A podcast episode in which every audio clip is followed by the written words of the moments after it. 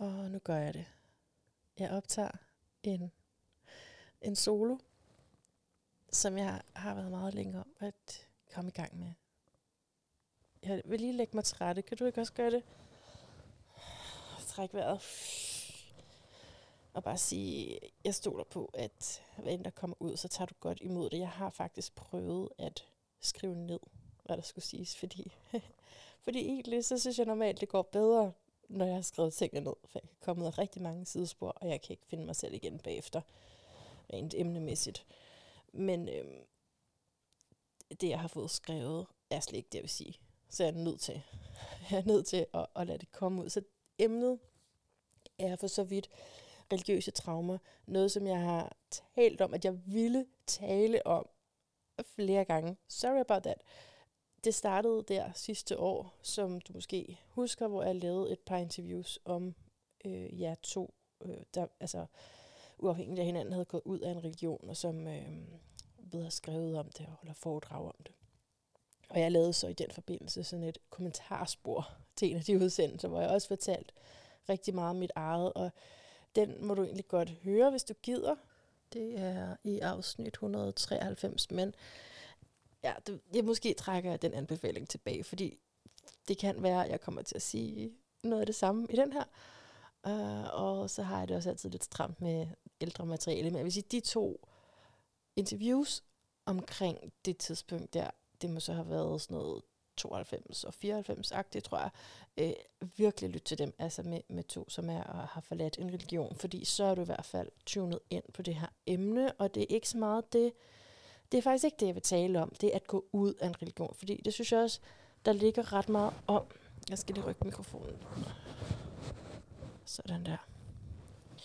Ja, ja, jeg synes, vi skal, vi skal bare ligge her og chille. Skal vi ikke det? Jeg prøver i hvert fald at ligge i en uanstrengt stilling, så jeg undgår for meget nervøsitet her. Det har taget mig lang tid at komme til, til nu her, hvor jeg faktisk gør det. Jeg har prøvet flere gange, ærligt talt, at lave en ene tale om det her emne. Og jeg, jeg tror det, fordi det er, altså, det er jo, jeg er jo midt i det på en eller anden måde. Ikke? Som sagt vil jeg ikke tale så meget om, øh, det, det er ikke det med at være gået ud af det, men det er mere, hvad der er sket efterfølgende. Det er jo der, de religiøse traumer kommer til syne. Og som en indledning til det emne, vil jeg gerne forsikre dig om, at det her også handler om dig for så vidt, at du er ud af en kultur, der på et tidspunkt, øh, faktisk ikke for særlig længe siden, har været domineret af kirken. Altså, vi er jo alle sammen påvirket af, at religion har fyldt så meget, som det har gjort for hele samfundsindretningen. Og ja, jeg får lyst til lige at springe over i, hvordan jeg nu her også har googlet grupper i Brøndshøj. Og så det primære, der kommer frem, det er sådan nogle kirke, faktisk. Øh, ting, der kommer frem. Så nej, okay, det, det er et tidspunkt, fordi det det er ikke det, jeg mener med, har været dominerende at det kommer frem, når man googler grupper, men det er måske lidt et, lidt andet emne, men på en eller anden måde lidt relateret også, fordi der er mange ting, som øh, også sådan omsorgsarbejde, som stadigvæk foregår i et kirkeligt regi. Og det er, det er en tangent for sig, hvad man synes om det. Men det, at, at du sådan rent kulturelt er påvirket af kristendommen, det gør, at vi to har nogle af de samme temaer, underliggende temaer. Og jeg mener det er hele mit hjerte, det her, fordi jeg er så anderledes og så freakshows-agtig på mange måder. Men jeg har faktisk ikke brug for at dyrke det, og jeg tror kun, man er det for så vidt, at man dyrker det. Jeg har ikke brug for det mere. Faktisk har jeg meget mere brug for at hjælpe mig selv og andre til at, at indse, hvor fælles vi er. At vi kan se alt, alt det, der er den anden, det kan vi se i os selv. Hvis vi vil, hvis vi er åbne for at give slip på det nuværende, det eksisterende selvbillede. Og sådan noget med et meget klæbende selvbillede, det er jo en kæmpe del af at være religiøs. At opfatte sig selv.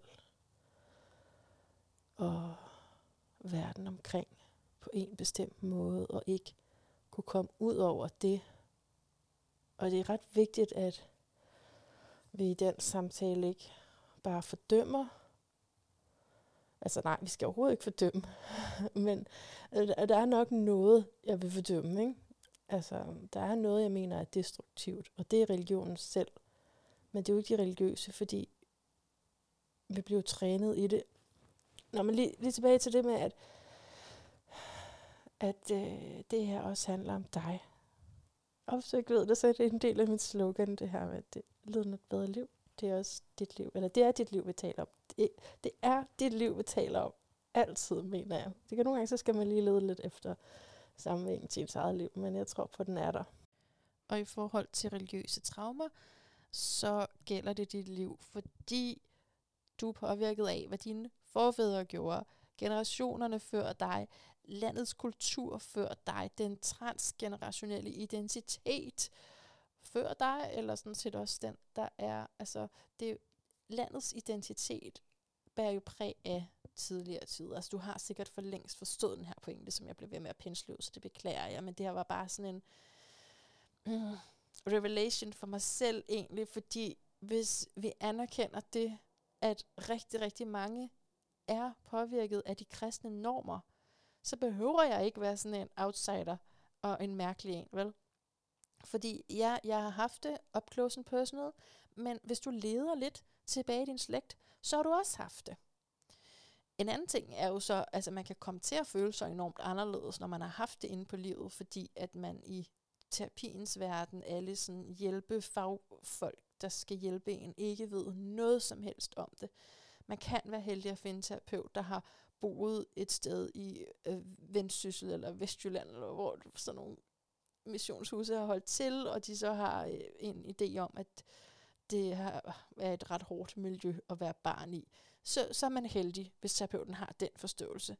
Men der mangler en gennemgående forståelse af rigtig mange punkter. Det kommer jeg ikke til at gennemgå i den her, fordi det er faktisk den slags arbejde, jeg har prøvet at sætte mig ned og lave, men jeg synes ikke, jeg synes ikke, jeg kan ikke formidle det. Jeg har brug for noget hjælp til det. Så, eller mere tid og mere erfaring. Men, men, og der findes jo heldigvis i, i USA også institutter, som tager sig af den her slags eftermen, eller ja, efter følgerne, senfølgerne af at have været en religion. Men der, du kan gå helt slavisk igennem punkt for punkt. Hvad er det, du bliver trænet til? Hvad du bliver psyket til? Og så hvilken effekt det har på dit voksne liv. Og det bør vi vide mere om. Det er simpelthen for latterligt, at man ikke gør. Men nu ved jeg godt, altså Danmark er et lille land, og alt, alle de der forklaringer, og så er man selvfølgelig en, man er mere en minoritet end i USA, hvor det har været mere gennemsyrende, men men stadig væk. Jeg synes, altså, det er jo, det er bare, ja, det er bare så ubehageligt at blive, at blive slået i hardkornet med noget, man ikke er, for så bagefter at få følelsen af, at man er helt, helt ude af den.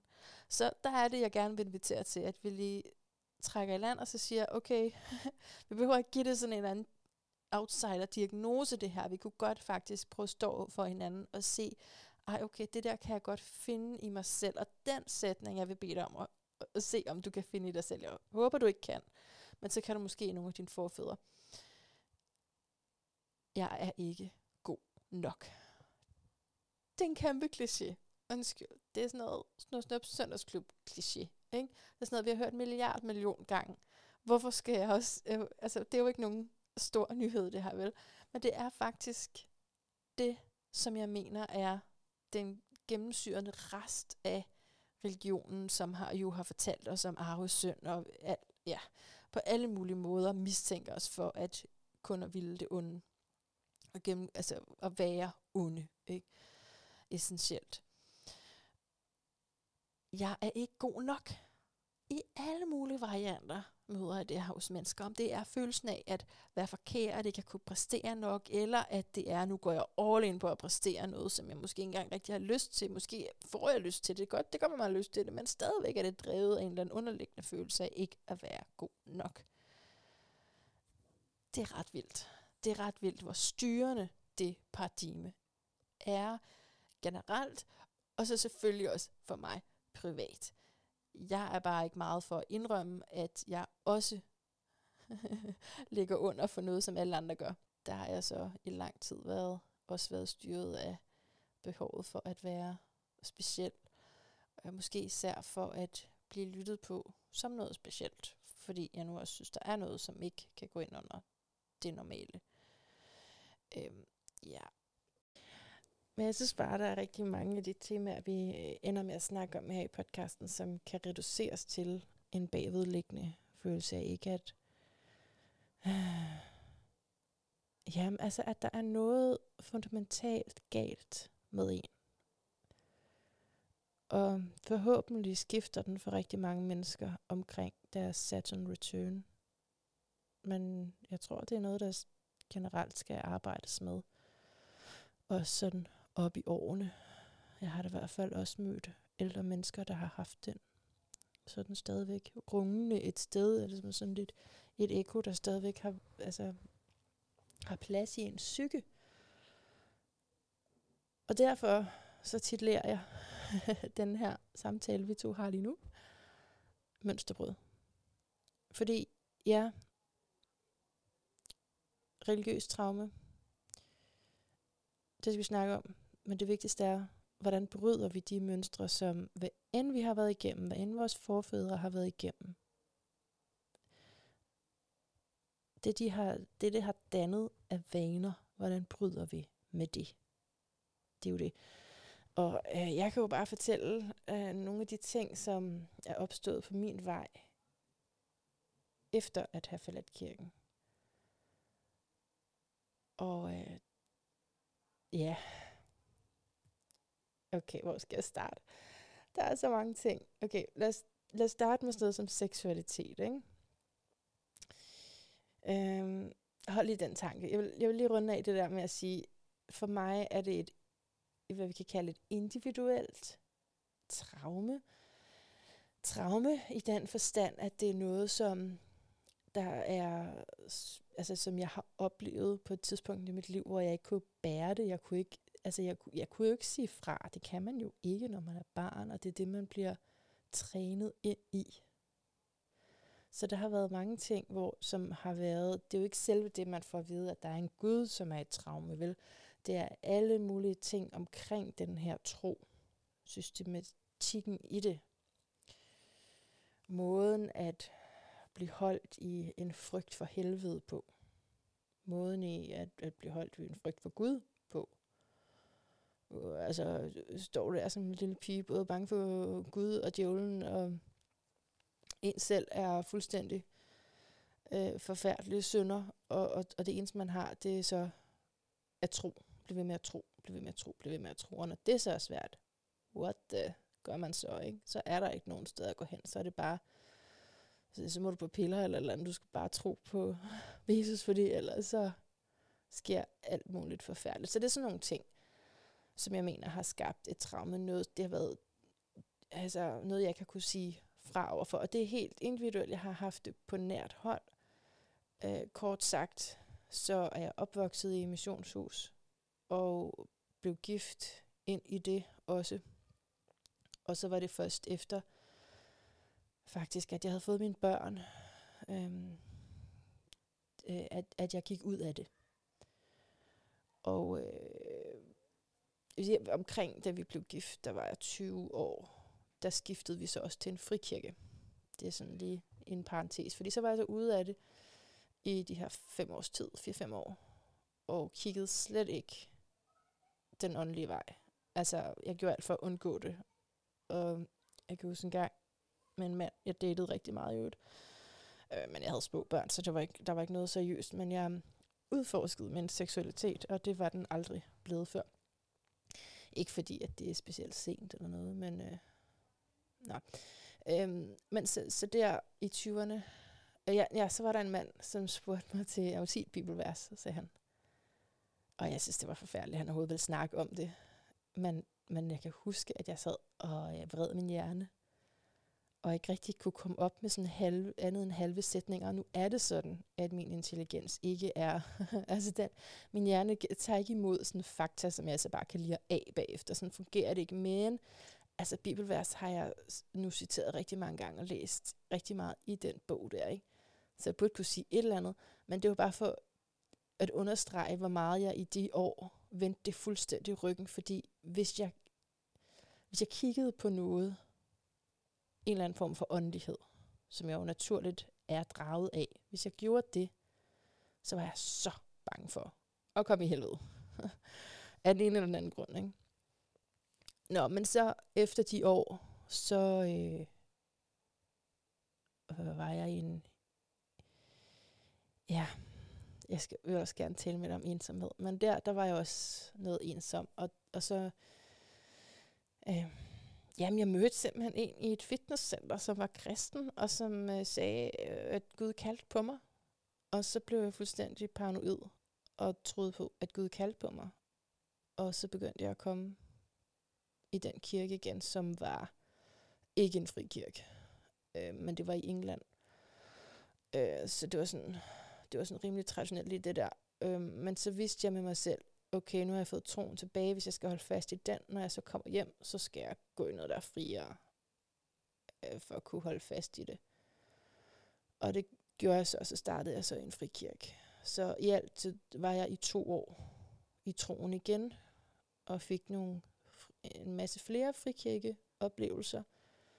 Men altså, man skal lige huske, at det ikke er specielt frit. Det er fuldstændig lige så fundamentalistisk, som det er i et missionshus. Og men at de virker lidt gladere, og, og der er lidt mere forventning om, at Gud taler direkte til en, og den slags. Det gjorde han så i øvrigt heller ikke. Gud talte ikke til mig, så jeg var også enormt frustreret. Øh, ja. Øh, men, men så, øh, Måske var det Gud, der talte til mig, da jeg fik den åbenbaring, at jeg skulle gå ud af kirken. Men det var ærligt talt, fordi jeg havde fået så meget frivilligt arbejde, at jeg var fuldstændig ved at gå ned med stress. Og så kunne jeg bare ikke overskue at komme, og så kom jeg bare ikke igen. Øhm, og det var lige sådan, lige, det er lige sådan to dage efter det, der starter jeg den her podcast, som startede med at hedde Yoga Podcast. Ikke?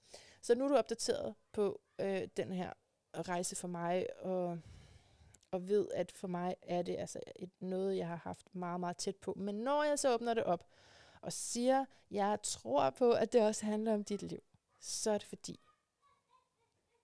måske du selv skal sige det, jeg har sagt det flere gange, ikke? så er det fordi, det er kollektiv traume. Det er,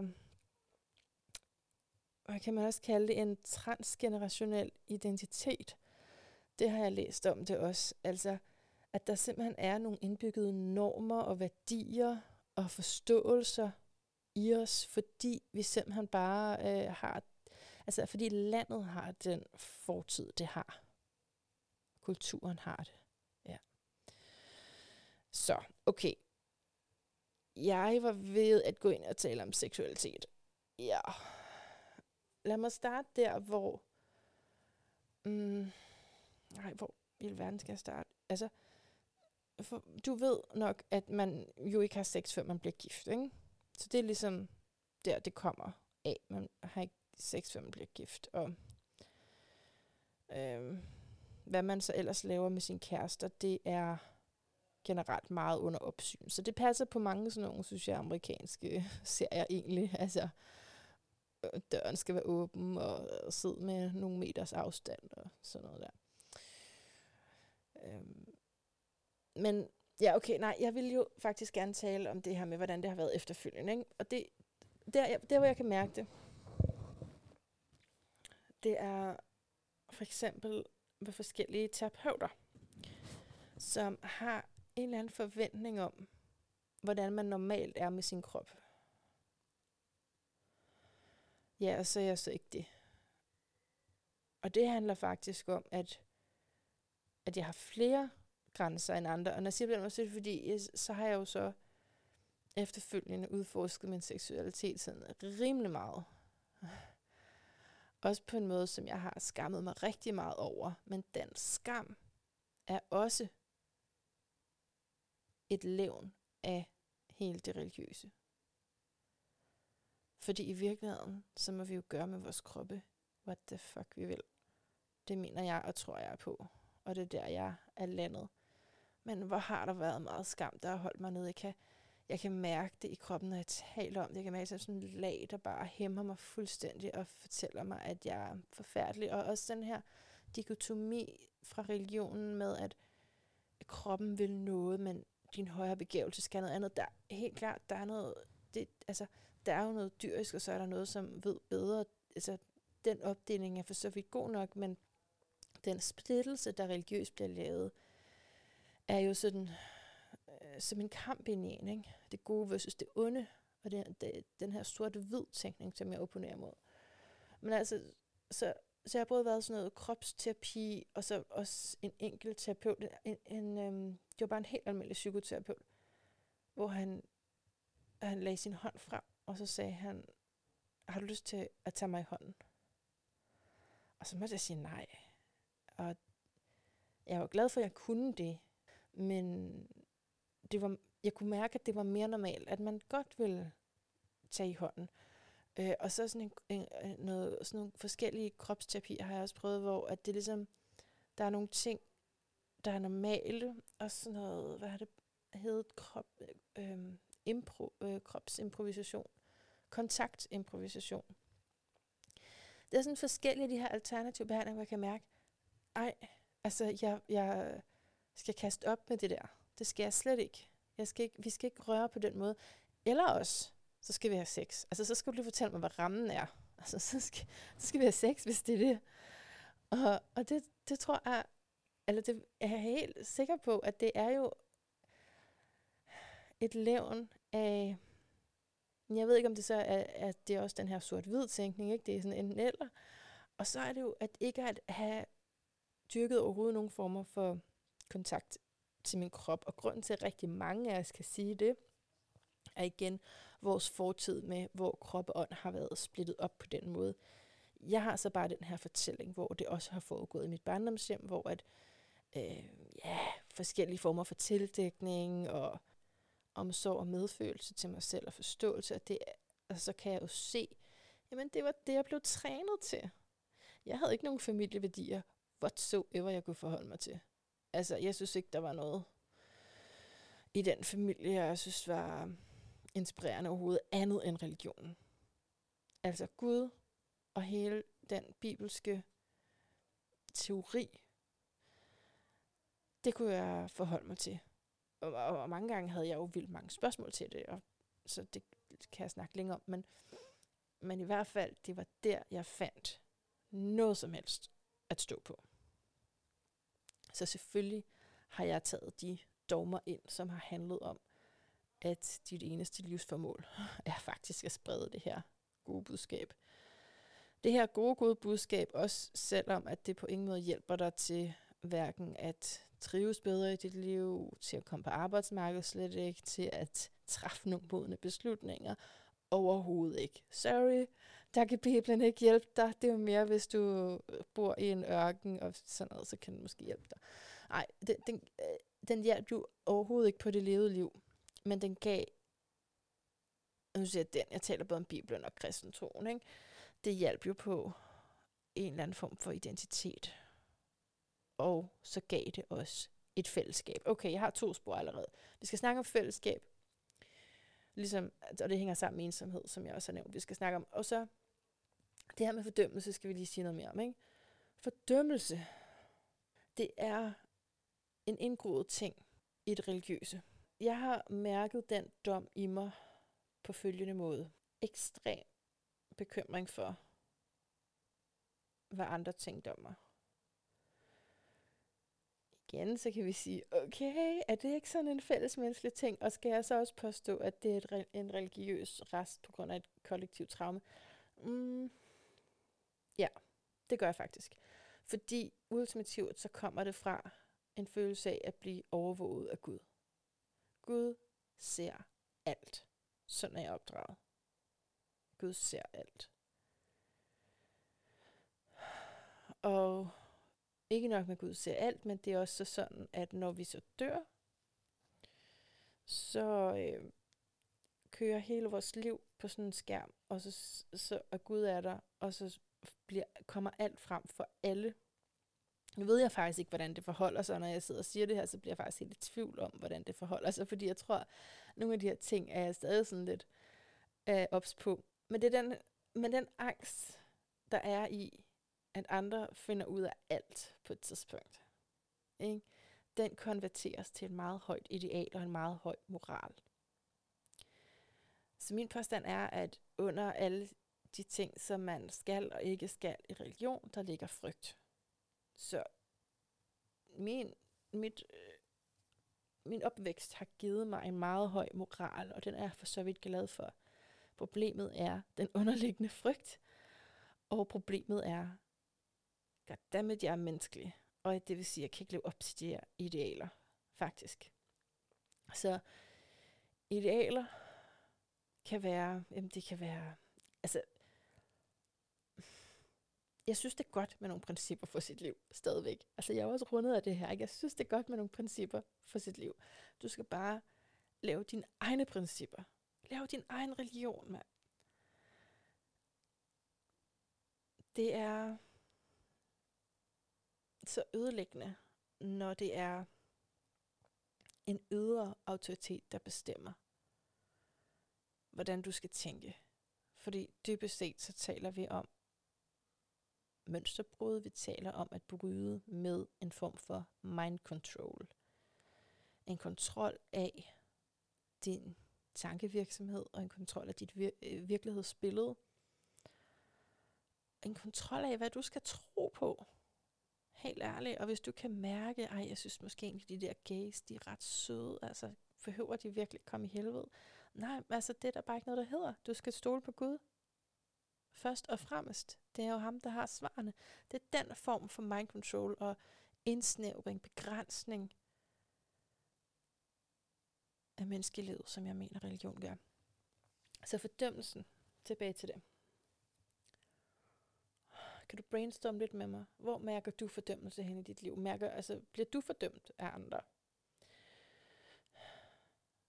For mig, ja. Men lige nu har jeg nok mest fat i en tråd, der handler om frygten for det. Og det er noget andet. Det er noget, der skaber paranoia, og det er noget, der skaber en følelse af, ja, altså at blive overvåget.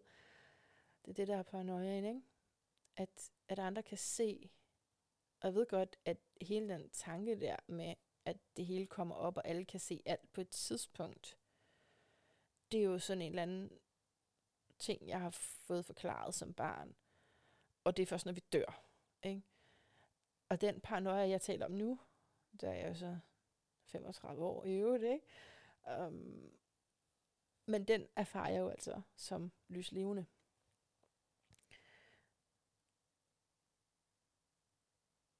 Det er ligesom, hvis ikke jeg gør det rigtigt, hvis ikke jeg gør det ordentligt, så kommer det jo bare op til sidst. Og det er jo heller ikke så fedt at gå og tænke på, vel? Så ja, jeg har forladt troen, men der er sådan nogle rester der i min psyke, som stadigvæk hænger ud i en eller anden grad, og som jeg giver slip på hele tiden. Så meget jeg overhovedet kan. Og jeg har givet rigtig meget slip på, hvad andre synes om mig, og hele det med at gå i de sociale medier, det var et skridt i den retning for mig. Og selvom det så har bragt alle mulige andre afhængigheder op til overfladen, som jeg har måttet, og som jeg er ved at bekæmpe en for en. Alt sammen noget, der tror jeg skal distrahere. For det vi virkelig er. For det jeg virkelig er. Og for den healingsproces, som er nødt til at finde sted. Hvis vi skal videre, og ikke sidde fast i fortiden. Dom, dom, dom. Hvordan skal jeg tale om det? Så dom som noget, der kan eksistere i ens hoved, altså sådan frygten for, hvad andre dømmer en for. Måske jeg skal give et eksempel. Altså, helt konkret, er der stadigvæk en menighed i mit hoved, som dømmer mig. Som ser, hvad jeg laver, som tænker, oh my, jeg tænker ikke, oh my god, det må man slet ikke sige. Øh, men de tænker, hvad er det for noget? Hvilken skuffelse. tænk engang, at hun, eller så siger de, ja, vi har hele tiden tænkt, at den familie, det var ikke noget, jeg ved ikke, hvad der bliver tænkt, vel? Men der er, altså, den menighed der, det er noget, som, som er så dybt indboret i mig. Fordi vi, når, altså, ja, en ting var det der med, når vi døde, men der var jo også en virkelighed, der hed menigheden. Hvis du ikke ved, hvad en menighed er, det er så et mærkeligt ord, men det er bare, det er sådan ligesom det kirkefællesskab, man kom i, ikke? Mm. Når man så havde gjort noget forkert, så kom truslen også om, at så skulle man rejse sig op foran alle og sige det. Hvilket sendte mig ud i sådan nogle cykluser af, kom til at bryde med det ideal. På et tidspunkt stjal jeg. På et tidspunkt løg jeg. Hvad har jeg mere gjort?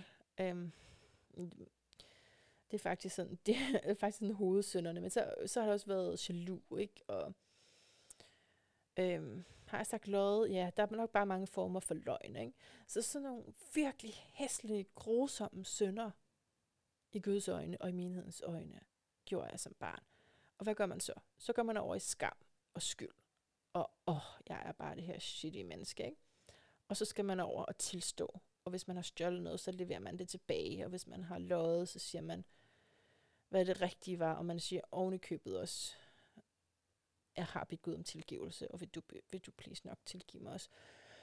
Um, og så kan man ligesom øh, starte nogenlunde fra ren igen med at leve et liv med høje idealer, for det efter svigt dem. Så ja, for det efterfølgende liv, så er det i hvert fald noget, som jeg er meget bevidst om med ikke at have for høje idealer. Og så også, at nu talte jeg før om den her skam omkring seksualitet. Det hænger faktisk sammen med det her, fordi det har været en vane, det har været et mønster at udvikle et skyggesel. Og det er enormt udbredt religiøs rammer, det her. At du, du tror 100% på det her. Fordi der, der er også nogen, som som tror halvt, og det er noget andet, det er ikke det, jeg taler om. Jeg taler om, at du tror 100% på det her, du tilbærer 100% den her Gud. Det er hele dit liv. Og alligevel så kommer du til at gøre noget, som er i skyggen i noget tid. Det er lige det, jeg fortalte. Nu fortalte, der fortalte jeg bare i en kontekst af at være barn, men det har været det samme som ung, som voksen for mig. Og på et tidspunkt, så, så gør man de her ting som et eller andet, som er forbudt. Ikke?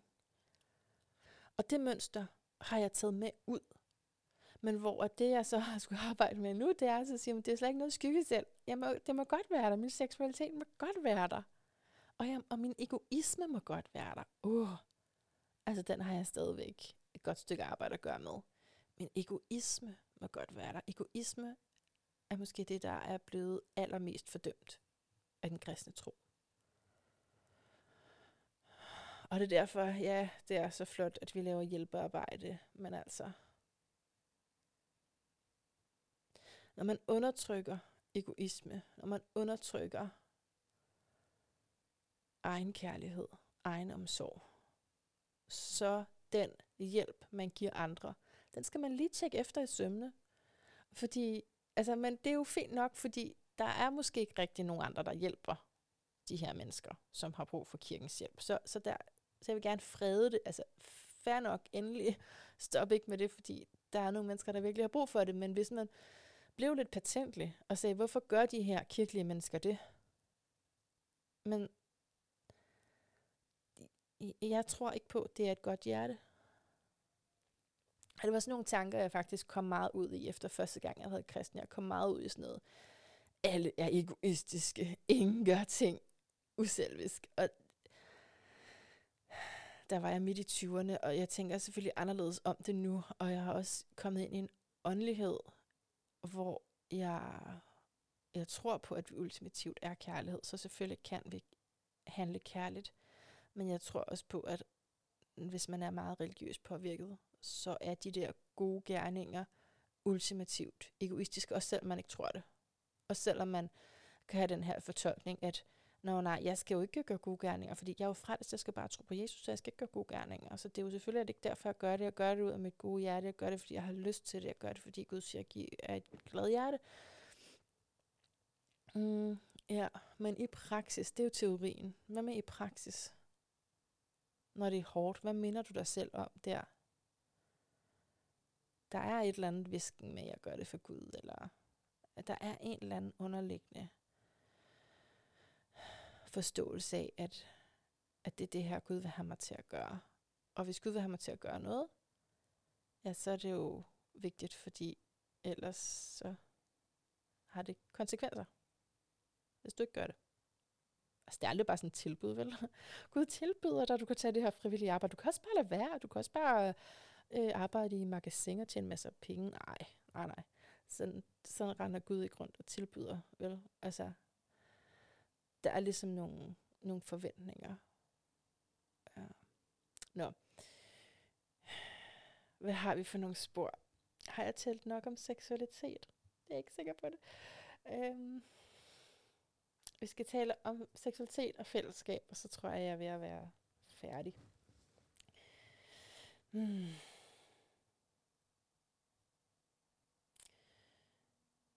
Det, som jeg har indset nu, er her og nu. Og måske derfor, det gør det sådan ekstra sårbart lige at skulle tale om. Og i øvrigt, så er det, fordi jeg kan mærke, at jeg skal tale om det. Der må jo være en eller anden åndelig connection der, ikke? Og selvom jeg ikke ser spirit guides eller kan hele, så er der en eller anden åndelig connection. Noget, der guider mig. Og jeg vil gerne fortælle, at øh, jeg har jo så datet den sidste solo-episode, tror jeg, handlede om sådan en syg besættelse, jeg havde af en, en fyr, jeg så. Øh, og, det, og de kommer undervejs. Forhåbentlig aldrig mere. Men øh, de har været der, og så tager de alt fokus, og det er 100% en distraktion fra noget andet. Det er det bare. Det er ligesom sociale medier. Det er en afhængighed, det er en distraktion. Det er chokolade. Men, øhm, men efter det har jeg så været på forskellige apps og datingsider, og jeg, jeg, ja, jeg er godt bekendt med fænomenet. Hvis du søger efter kærlighed, finder du ikke, og når du så lader være, så kommer det. I know. Men øhm, derfor har det alligevel været rigtig, rigtig svært for mig at skulle indstille den søgning. Ja, og det handler lidt om det andet emne, nemlig at jeg oplever en dyb ensomhed. Vi har jo haft et program med Lene Berger, som handlede om det virkelig fantastisk kvinde, og synes jeg ekstremt spændende afsnit. Jeg håber, du vil lytte til det, hvis du ikke har. Øhm. Men altså, den, den er der, ensomheden hos mig. Fordi selvom jeg ikke skal gå og holde fast i min unikke historie, som gør mig så mega anderledes, det har jeg sagt, det er træt af, så er det jo tilfældet, at jeg er gået ud af et, altså, ja, et, et helt samfund, ikke? Den ene, øh, et ene missionshus kreds, der kaldte man det faktisk samfundet. Hvor der bare er venner og hvor det hele. Så du kan godt forestille dig, da jeg gik ind igen, som jeg fortalte dig, der var den, den her mellemperiode, hvor jeg gik ind i en kirke igen. Det her med lige pludselig bare at have venner over det hele, ikke? det var så fantastisk. Det var så vidunderligt. Der er altid nogen at snakke med, der er altid nogen at ringe til, der er altid en gruppe at tage til, der er altid et møde at tage til, der er altid et frivilligt engagement, du kunne brænde dig ud af, for der er altid livsformål at finde over det hele. Ikke?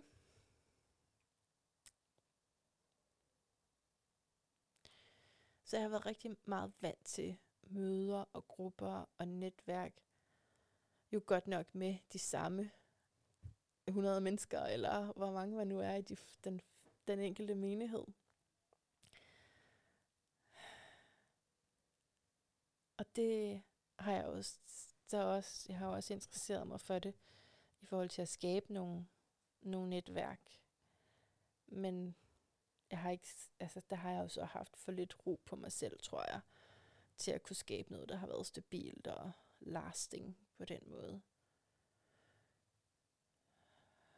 Men det er derfor, det er svært for mig at indstille min søgning efter en mand. Altså fordi, okay, men man, det lyder som om, det ikke bare er en mand, du søger. Du søger sådan en helt fællesskab. Er det ikke det, du siger? Jo. Altså, men hvor finder man lige det? Altså, det er der jo ikke en app, hvor man kan finde sådan en vennegruppe, hvor de andre ikke har noget først helst, ikke? Nej, det finder man ikke aldrig. Altså, men, øhm, så, så det er, det er den usikkerhed, jeg arbejder med lige nu. Og jeg har besluttet mig for noget nu. Som, ja, jeg er helt sikker på, er det rigtige. Og det er så dejligt, når der kommer den der sikkerhed indimellem, fordi det er meget tit, den udbliver. Men jeg har gjort det et sidste lange stykke tid, ikke bare siden sidste ene tale, men sådan i flere år, har jeg kun datet ældre mænd. Altså ældre end mig mænd. Og det har jeg gjort. Altså, man kan jo altid finde alle mulige andre forklaringer på det. Nå, men så er de mere erfarne, og så matcher de bedre til mig, eller deres seksualitet er mere udviklet, og hvad man kan finde på at sige. Men basically, hvis vi skal være helt ærlige, og det skal vi, så er det fordi, det har været lettere. Det har været så meget, altså det er så let at finde en, som er ældre. Fordi som ung kvinde, og det er ikke fordi, så ung er jeg heller ikke, vel? Men, men altså, så, så vi snakker, hvis vi skal få noget alder på, vi snakker plus 50. Vi snakker plus 50 år. Så når en mand deroppe snakker sammen med en kvinde i 30'erne, så er det bare let for kvinden at få nogle point, som ikke har noget som helst med alt muligt andet at gøre, andet end, øh, ja, min hud er ikke rynket endnu. Øh, det, det hele sidder sådan mere fast i det. Der er ikke noget, der sådan, når jeg tilter mit hoved til den ene side, så er det ikke sådan, at mine kinder falder ud. Vel?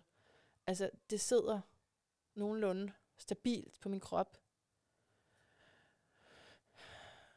Så det er let at score en, der er ældre. Det er det bare. Og de, jeg synes jo, alle mennesker er spændende. Jeg synes, jeg, jeg har mødt virkelig mange spændende mænd, og der er ikke tale om fortrydelser her, men der er tale om, at jeg er nødt til, og vi er nødt til, og det er en del det, der gør det vigtigt, at jeg siger det til dig. Vi er i en tid nu, hvor vi skal bryde med nogle mønstre. Og Du har dine egne mønstre at bryde med. Der er forandring på vej, der er forandring på vej, der er forandring på vej. Så der skal ske noget. I hvert fald, hvis man vil have noget nyt til at ske, så er man nødt til at og så gøre noget andet, ikke? Og for mig, så, så betyder det, at jeg lukker den dør nu med de ældre mænd. Det er det letteste. Men det er også på den her baggrund, som jeg indledt med, at jeg ikke er god nok til nogen, der er yngre. Til nogen, der er på min alder. Det er den følelse. Og det er, altså, det er min oplevelse, det er min frygt, fordi jeg jo har børn, og har på mange måder et, et lidt andet liv end sådan den jævne 35-årige, hvor af en eller anden grund, så passer det bedre til en, der er 50 plus. Fordi øh, der er også som regel for manden en anden frihed, der sætter ind, og en anden fleksibilitet i måden at tænke på. Men det er ikke nok for mig. Altså, det er, ikke, det er ikke godt nok. Og det er ikke, fordi jeg vil overhovedet... Åh, ja, det skulle jeg måske have sagt for længe siden. Øhm, ej, undskyld, det er slet ikke, hvis du har en mand eller en kvinde, som er væsentligt ældre end dig. Det er overhovedet ikke for at sige noget negativt om det, men det føler du måske allerede, jeg har gjort, så vil jeg godt sige undskyld. Det er slet ikke sådan ment, faktisk. Det er fordi, det, hvis jeg nu havde let ved også altså, at finde nogen, der var på min alder, og jeg så aktivt bevidst valgte en, der var ældre. Altså, kan du se forskellen? Det er jo fordi, jeg ikke har følt mig attraktiv over for nogen på min egen alder. Det er derfor, at det her mønster er sket. Og det er og det er ikke værdigt for mig på den, at vælge på den måde. Så det, der sker den her tid, det er, at der kommer lys på alt det. lys på alt det. Hvorfor vi gør tingene. Hov, hvorfor det her mønster er krybet ind i mit liv. Er det fordi, jeg ikke føler mig god nok? Og hvis det er det, så skal det stoppes. Så skal det stoppes. Så det er i hvert fald den første ting for mig. Nu stopper jeg med at date ældre mænd. Så jeg har et spørgsmålstegn i forhold til, om jeg skal stoppe fuldstændig med at date, men det har jeg været meget, meget frem og tilbage med, og har ikke øh, uh, kunnet sådan overholde at stoppe. Så derfor så er det også bedst lige at vente til jeg får den der helt klare sikkerhed på, at det er også det, jeg skal. Frem for at det er det der øh, lidt frem og lidt tilbage. Så kommer man ingen steder. Men det bliver i hvert fald væsentligt mindre, fordi der er bare meget færre matches, når jeg kun søger mænd på min egen alder. Så det bliver spændende. Det bliver spændende. Ja, øh, jeg var, jeg rodede mig, jeg, hvad, har, hvad har jeg sagt, hvad har jeg sagt? Altså, jeg rodede mod at snakke om det her med behandlere og terapeuter, hvor jeg synes, at det nogle gange er grænseoverskridende, og det er lidt specielt, fordi jeg har egentlig brugt rigtig mange grænser, også mere end hvad andre har. For eksempel det her med at kunne date sådan ret aldrende mænd, og nu sagde jeg bare 50 plus, men vi kan altså også sige sådan væsentligt mere plus end det. Øh, så, så jeg har brudt forskellige grænser, og så er der alligevel nogen i, i sådan et formelt rum, hvor jeg ikke kan. Øh, og det, det jeg egentlig også havde tænkt at sige med det, kommer her. Hvad skal vi gøre for, at der er flere, der forstår det her? Og nu taler vi selvfølgelig om det her individuelle traume, hvor at hvis du mere sådan bredt er påvirket af det, så kan det godt være, at det ikke er det samme, øh, der skal til. Men altså måske det kunne hjælpe alle, hvis man vidste noget mere om den her baggrund. Lad mig give dig et eksempel. Det er ikke så længe siden, at jeg var til lægen. Og det her, altså, altså hele det her har ikke for børn, og det her det er slet ikke for børn. Øh, fordi der var noget kløe i mit underliv. Yes, tak for informationen, venner. Ja. Men det er jeg jo nødt til lige at fortælle dig, fordi ellers så misser vi lige, hvad det er, der sker. Så jeg går ind til den her læge, som jeg ikke har mødt før. Jeg har jo flyttet helt vildt meget rundt, ikke? Så det er bare en eller anden random læge. Og øh, hun siger, jeg skal lige øh, se på dig. Og jeg siger, behøver du det? hun siger, ja. Og så lægger jeg mig så i en eller anden stol her, og, øh, og synes, det er enormt ubehageligt at blive undersøgt. Og hun kan så ikke se noget, og jeg siger, Nå, men jeg kan selv mærke noget, Nå, men jeg kan ikke se noget, nå. så der er også sådan, den diskussion kører også. Men hun kan også mærke, at, jeg, at det er ikke rart med de der kolde redskaber op i mit allerhelligste, vel? Øh, og så siger hun, at det kan også være, at vi skal stoppe nu, fordi vi skal jo ikke have, at du flyver helt op under loftet. Det er et citat. Vi kan jo ikke have, at du flyver helt op under loftet. Da hun sagde det første gang, så sagde jeg, hvad siger du? Og så sagde hun det en gang mere. Um, og så gik der jo så noget tid før, at det, det der Marit stoppede. Men, men altså, hvis man nu havde vidst, hvis man nu bare havde haft den følsomhed overfor, at jeg muligvis kom fra en religiøs baggrund, det tænker jeg lidt, man bør som læge. Altså, har, alle de år, du skulle studere, skal du, er det virkelig så vigtigt at kunne latinske navne for knogler, hvis du ikke kan noget mellemmenneskeligt. Altså, det her med, at altså selvfølgelig, du kan se, hvis der er en, der har tørklæde på, så skal du omgås personen på en bestemt måde. Ja, okay, men vi jo, kommer jo alle sammen fra noget forskelligt. Måske man bare lige skulle overveje lidt, hvad, altså det her, at hun siger sådan, det er jo fordi, hun har læst i en bog, at øh, patienten kan dissociere, hvis der ligger et seksuelt traume, overgrebstraume, så kan, så kan en undersøgelse dernede kan så gøre, at øh, patienten får en oplevelse af at opleve sig selv udefra, øh, ligesom at svæve op i loftet. Ikke? Det er måske noget, hun har læst der. Men mm, hvis det er det, du har læst, og du kender til dissociation, dissociation, så er det vel ikke sådan, at du så siger det til din patient. Øh, er du ved at dissociere lige nu? Øh, altså, det, og i øvrigt spurgte hun ikke, men, øh, men hun konstaterede bare, vi skal jo ikke have, at du flyver helt. Altså, det er noget i den stil, der sker for mig.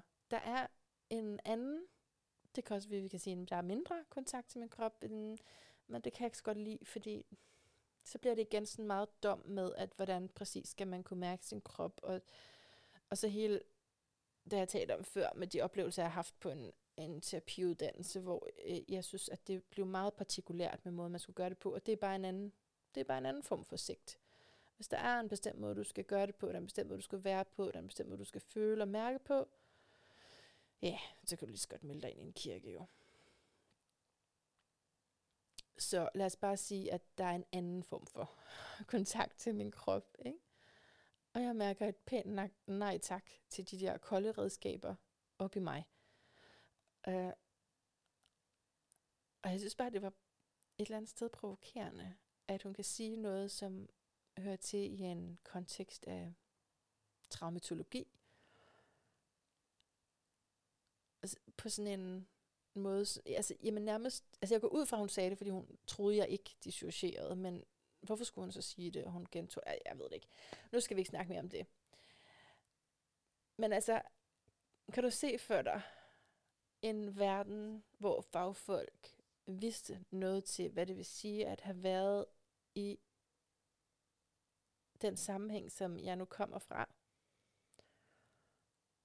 Og så ligesom havde en lidt mere mm, blidhed omkring, okay, måske er der noget, den her krop ikke kan tåle, fordi den altid har fået at vide, at det var forkert. Og altid fået at vide, at kroppen var forkert, syndig. Og jeg ved godt, altså hvis der skulle sidde nogen, der selv her 50 minutter inden, som er kristne, der lytter med. Jeg tvivler på, at der er nogen, der kan holde til det, men lad os sige, at der, der sidder en kristen og lytter med. Det er jo altid in the back of my mind, så lad mig lige tale lidt til dem så vil de jo sige sådan, jamen, du har jo også lært, at Gud elsker dig uanset hvad. Og, og det er måske, måske er det noget, der bliver sagt på en børnelejr. Men det er jo ikke faktum. Altså, det er ikke det, man lærer.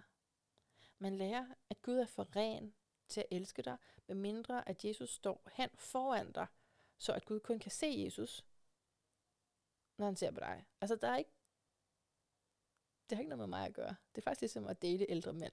Det er helt vildt upersonligt. Det er ikke mig, der bliver elsket for, hvem jeg er. Og det er det tid til at blive, og det er tid til at elske os selv for, hvem vi er. Både med det ene og det andet selv. Det er selv, der måtte være gået ned i skyggen. At hive det op og sige, jeg elsker også dig. Egoistiske mand er, jeg elsker også dig. Uh, hvis du måske kan du sige noget lignende, et eller andet ord foran dit navn, og så kan du lige mærke, okay, den, den er svær, og derfor så skal vi lige, skal vi lige blive lidt ved den, fordi som vi ved, så sker der jo det, at hvis ikke vi tager det på os selv og siger, ja, det her, det er jeg også, og det her, det elsker jeg også, så ryger det over på nogle andre, og så ser det ud som om, at det er de andre, der er de forfærdelige. Ikke? Og den har jeg fået nok af, den tankegang, fordi det er sådan, man ser på verden som fundamentalist. Man ser på os og dem, man ser på via os, som er... Mm, ja, det der med, at om man siger, at de er udvalgte, det var der nu også altid en tvivl om. Er jeg nu udvalgt, eller kan det gå galt, hvis jeg gør et eller andet forkert? Men i hvert fald, vi er os, der lige pt. tror på Jesus, og lige pt. har adgang til at komme i himlen. Um, og så er der de andre, som er ikke troende, og dem skal vi gøre alt for at frelse det savner jeg ikke. Men jeg savner et fællesskab, for du kan forestille dig, at man bliver jo meget øh, tæt sammentømret der, ligesom hvis du er en del af en anden organisation, en politisk gruppe, hvor at vi står sammen om de her holdninger. Det er fuldstændig det samme. Der er ikke nogen forskel, udover jeg tror, der er væsentligt meget mere druk i de der politiske foreninger. Ikke? Så jeg, jeg savner fællesskab. Og det kunne jeg godt tænke mig ligesom at slutte af med at sige, for det første for at stå ved den ensomhed, som ikke bare er hen over et par dage, men som er meget, meget dyb i mig.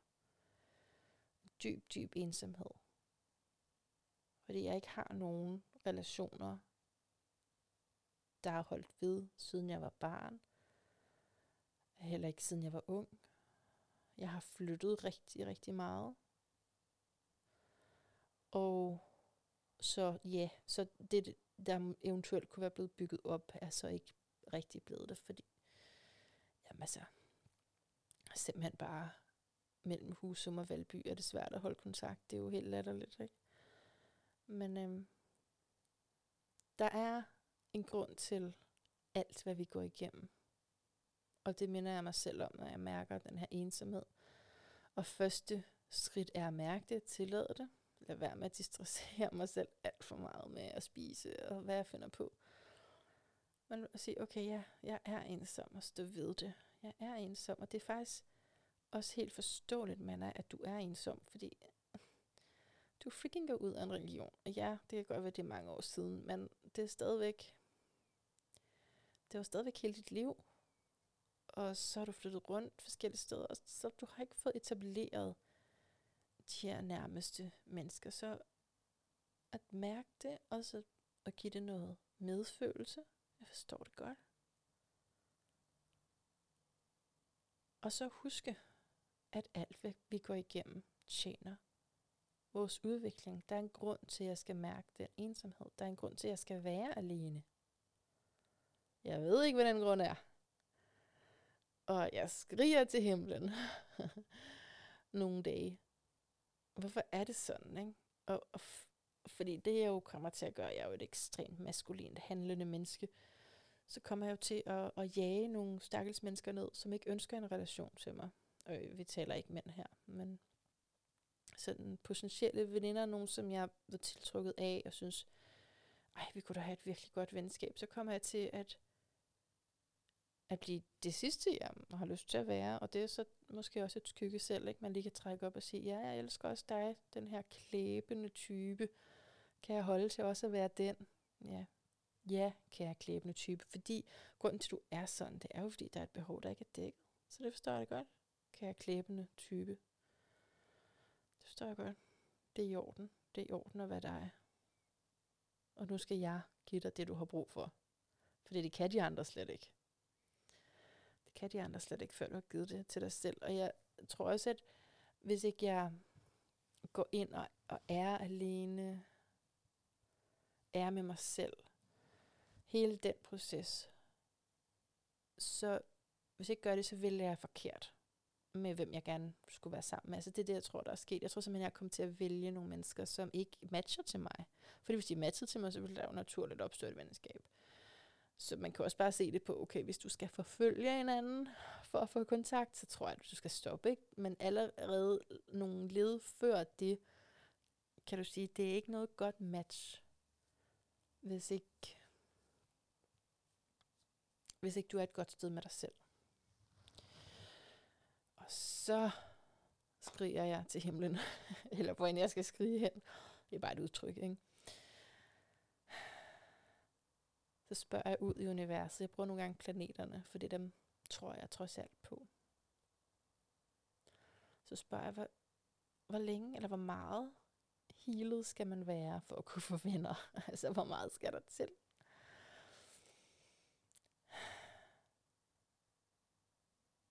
Og jeg har ikke svaret.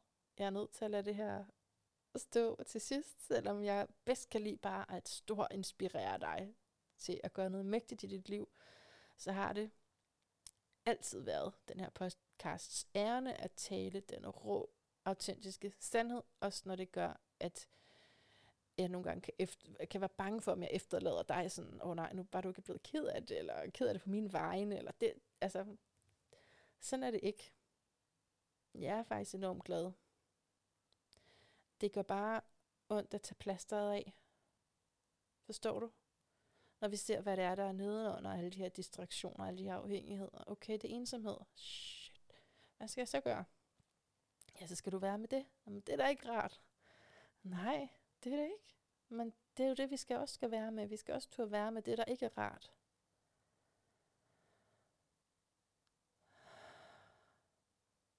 Giver os hen til processen, healingsprocessen. My time is up. Right on the hour. Jeg håber, at øh, jeg fik sagt det, jeg skulle. Okay, der er sikkert mange flere punkter. Øh, men jeg er utrolig glad for, at du har lyttet med. Og jeg ved, at den her, den er gået kun til de ører, der skulle høre den. Så mange tak for det. Jeg håber, du vil følge med til de næste interviews. Interviewet før den her handlede om Churchill. Øh, lidt anderledes et, men øh, jeg synes, det er mægtigt godt, hvis du ikke har hørt det. Og, øh, og så satser jeg på at lave nogle flere interviews her i de kommende uger. Så følg med, hvis du har lyst. Og lad være med at dele det her afsnit til nogen, fordi det er bare mellem dig og mig. Ikke? Indtil vi høres ved igen, gentænk alt. Måske især, hvilke mønstre du selv lige nu har brug for at bryde, for at træde ind i, hvem du virkelig er.